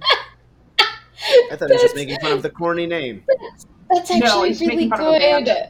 yeah. That's really good.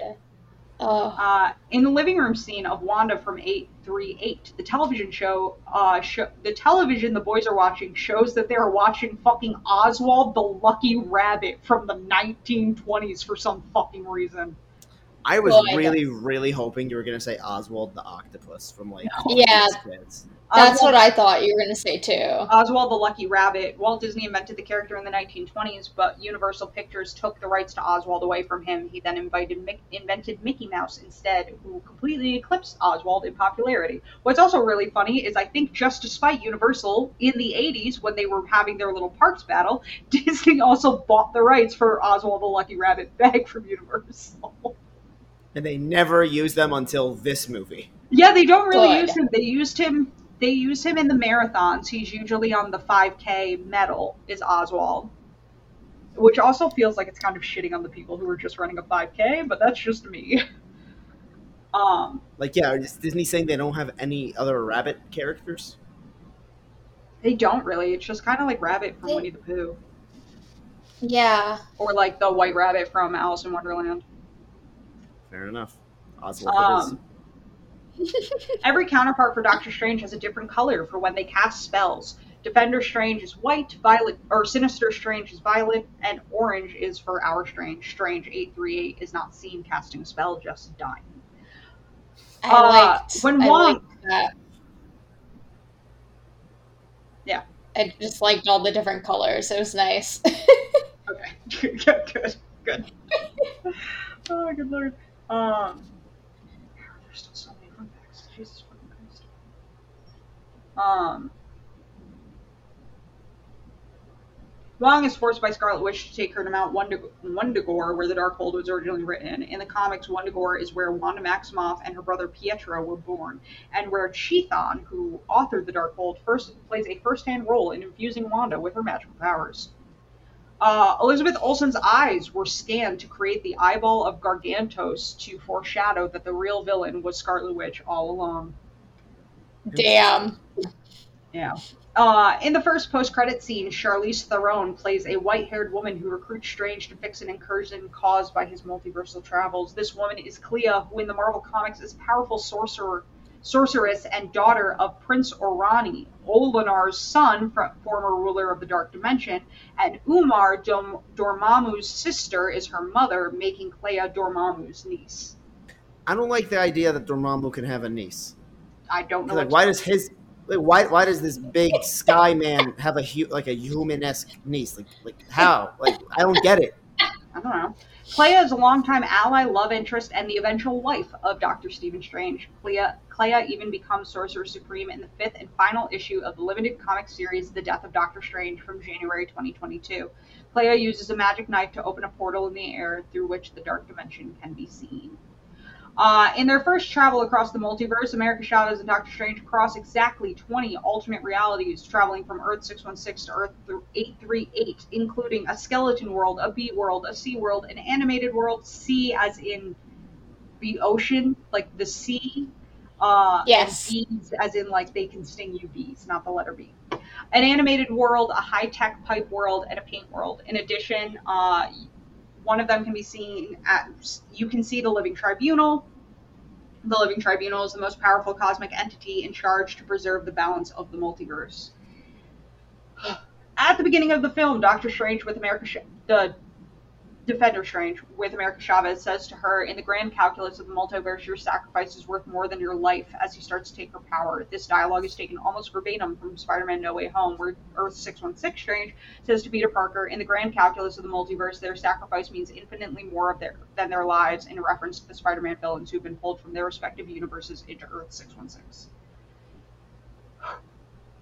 Ah, in the original Doctor Strange, Mordo and Wong question Strange about how he can understand the spells in the Book of the Ancient One. Strange tells them, I've got a photographic memory, that's how I got my MD and PhD at the same time. This possibly means that although Wanda destroyed the Darkhold's copycat books of the multiverse, one final copycat now exists in Strange's head. Um, when Charles Xavier shows Doctor Strange the ultimate fate of Strange 838, the mind waves coming out of his head, including camera angles as the position of his hand, are taken from the animated X Men series. When, in the Fallen Dimension, Doctor Strange and Sinister Strange have a magical duel where they use two classical pieces of music as spells. Doctor Strange uses Symphony no. Five in C, min- C minor by Beethoven, while Sinister Strange uses Toccata and Fugue in D minor by Bach. Um, Sam Raimi's 1973 Oldsmobile Delta 88 makes a cameo in the Fallen Dimension of Sinister Strange. The cars appeared in every Raimi movie, even The Quick and The Dead, where due to the time period in which the film takes place, it can be seen hidden under a tarp. In April 22, Saudi Arabian film censors demanded that the 12 second long scene in the film with the lesbian moms be cut. Marvel and Disney refused to cut any scenes from the film, leading to the film not being released in Saudi, Saudi Arabia at all. When Doctor Strange meets Christine Palmer from Earth 838, she claims to be an expert in multiversal theory who works for the Baxter Foundation. In the comics, the Baxter Foundation is a government funded institute for scientific research set in the Baxter building where the Fantastic Four live. Um, eh. Uh, the Strange and uh, when Strange and Chavez go to Kamar-Taj uh, looking for protection, a large green Minotaur can be seen as a, an apprentice. His name is Rintrah, a Minotaur that hails from the planet R'Vaal. Uh, he first started as a humble cloth weaver and eventually became Doctor Strange's apprentice after the two bonded when Rintrah was tasked to return Doctor Strange's cloak of levitation back to him after another sorcerer, Enitharmon the Weaver, mended it. I kept this in here because I just like them talking about this Minotaur being a humble cloth weaver because just the idea of this giant green Minotaur at a loom is very, like, I don't know, it's very pure to me. It ain't much, but it's honest work. Truly. okay, I included this next thing literally just for Jordan because there is a throwaway part that has nothing to do with the fun fact that made me laugh. John Krasinski was under consideration to play the titular character in Captain America the First Avenger, which featured his brother in law, Stanley Tucci. I have questions huh. about that. Uh, I, okay, I didn't know this so, recently either. Like is Stanley all. Tucci married to Emily's blunt sister? Yes. I mean, that's what it has to be. Yeah. Yes. Or he could be married to John Krasinski's sister. I we once again I have to shout out Amanda as we always do on this podcast. She told me this recently and my mind was blown. I was like, "What?" And she was like, "Yeah." I was like, "Why did you know this?" She's like, "I don't know." I had no idea that Purchase alum Stanley Tucci was married related to Emily's John sister. Krasinski. um, the possessed and undead Defender Strange can be seen doing a variation of the multi-armed illusion that 616 Strange did to Thanos on Titan. Only this time, the arms are skeletal and black because they are made of the spirits of the fucking damned, and it's so fucking metal. Uh, the movie I want a. T-shirt with Lee Aaron's face on it, going because they're made of the fucking damned. it's so cool. It's so cool. The movie resolves in incoherence with the officially out of canon Marvel television series Agents of S.H.I.E.L.D., where in season four, Ghost Rider uses a different Darkhold from uh, that scene in the movie. The book also appeared in The Runaways, having a totally different shape. Um, but at 55 minutes, Wong reveals to Wanda that the Darkhold destroyed by Kamar-Taj apprentice Sarah was only transcription of the spells on the walls. It implies that the rest of the books were also just copycats, explaining why the forms were so different. Um, Sam Raimi was hesitant to use Zombie Defender Strange in the movie because he was afraid that it would come off as too Sam Raimi, and Michael Waldron convinced him to do it. That's what we want, bro. yeah. yes. Wanda's actions throughout the film and her role in destroying Vision um, draws inspiration from the 20, uh, 2004 Avengers storyline. Avengers disassemble due to her role as a villain, and that storyline is very similar similar to the film as a result of a mental breakdown. In that storyline, much like the film, Doctor Strange was the one to defeat her. When in Wundagore, Wong explains to Wanda that the history of the place and the creation of the Dark Darkhold, he mentions Chthon, the first demon in history. A moment later, Wong looks at a large black statue of a demon, which is the statue of Chthon. Daniel Craig was supposed to play Balder the Brave as part of the Illuminati, but backed out due to concerns about COVID 19. He was replaced with John Krasinski as Reed Richards. I wait. I thought he was supposed to play Okay. Reed Richards. No. Balder the It's gonna be Brave, Balder. my boy. Um, Oh, when America opens the portal for Scarlet Witch to meet her children when they start throwing shit at her, they're also watching Snow White and the Seven Dwarfs because apparently these children can't watch anything created before 1950. Yeah. Um, this is the third time that Doctor Strange breaks natural law. In the first movie, he uses the Eye of Agamotto to restore the lost pages in the Book of Calistrago, or how the fuck you pronounce that, unwittingly breaking the space-time continuum. Later, he uses the Eye of Agamotto to restore Hong Kong and its Sanctum Sanctorium that was destroyed to get to Dormammu in the Dark Dimension. In this movie, he uses the Darkhold to dreamwalk into a dead body. Um, this is the first uh, appearance of Anson Mount as Black Bolt after the short-lived television series Inhumans. Uh. Uh, the finale involved the eventual, eventual defeat of the Scarlet Witch by jumping into the family home so her kids can see her monstrous behavior. That entire scene was all Sam Raimi's idea.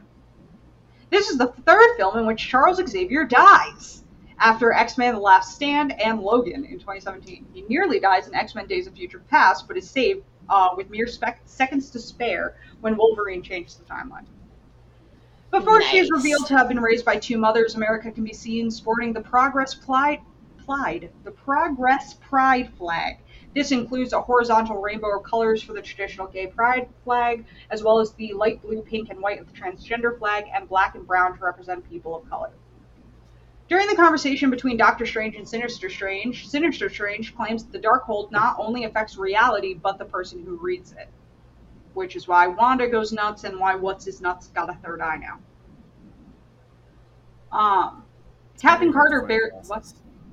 It's gonna be hard for him to get glasses. Oh my god, Jordan. Um, Captain Carter bears a striking resemblance to the 1970s character Captain Britain, even down to the costume. However, in the comics, the character was male, whose real name was Brian Braddock. Um, Okay. yeah. One of the main themes of the plot revolves around happiness, and Christine constantly asking Doctor Strange if he's happy. And the answer is almost always no. And Wanda's He's not. not a Damn. therapist. Nobody's happy. Um, it was originally rumored that Nightmare would be the main enemy of this movie. In the Marvel Comics, Nightmare is a demon who obtains all of his power by causing fear and horror when people go to sleep and is one of Doctor Strange's arch enemies. During So the conversation, Okay. what? So Freddy Krueger. Kind of. Um, Oh. Freddy Krueger and like Monsters Inc. Where like, like, people it's- scream Fair. and he gets stronger. Yeah. Um, when And then it Doctor finds Strange, out that laughing is even more efficient, and so it becomes Mm. nice. when Doctor Strange and America Chavez walk by the Earth 838's New York City, the Empire State Building can be seen in the background with a large waterfall coming down from the rooftop, which just seems not a good idea. Yeah. like, shit. Um. Okay, I included this because sometimes I include really stupid fun facts that have nothing to do with anything because I think they're funny. When so don't I'm not saying this as if it's fact. This is somebody wrote this on IMDb. I found it and thought it was hilarious. When Doctor Strange meets Wanda for the first time, she's cutting branches from apple trees in the garden of her home. In the Holy Bible, the apple is the alleged forbidden fruit that caused Adam and Eve's exile from the Garden of Eden. As them, Wanda is tempted by the Darkhold in WandaVision being exiled and then is exiled from Westview, her Garden of Eden. Here's the thing. Okay, Oh I have like All I saw was apple and in the Holy Bible, and I was like, I have to put this in here. the way it's the way it's written is ridiculous, but that is a thing that like in movies you show somebody eating an apple to show that they're like an asshole. Like that's like a trope. I'm not right. No, I think you're just quoting a CinemaSins thing where he said that he thinks having characters eat ass- apples in scenes makes them look like assholes. No, but, like I feel like I feel like somebody told me that. Like not just in film, but like in all literature. I don't think so.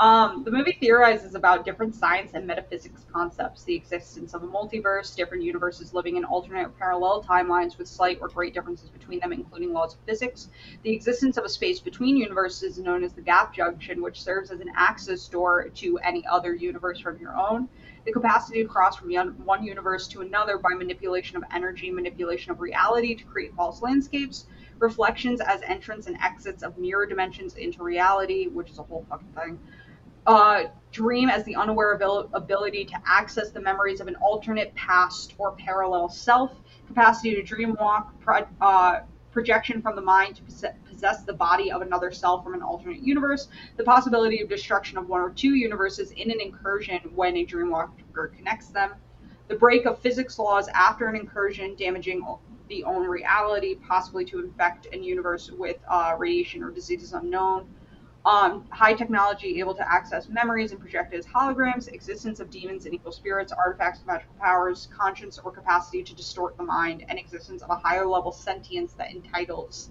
the human race. And that is Doctor Strange in the Multiverse of Madness. Do we have any final thoughts, friends and fam?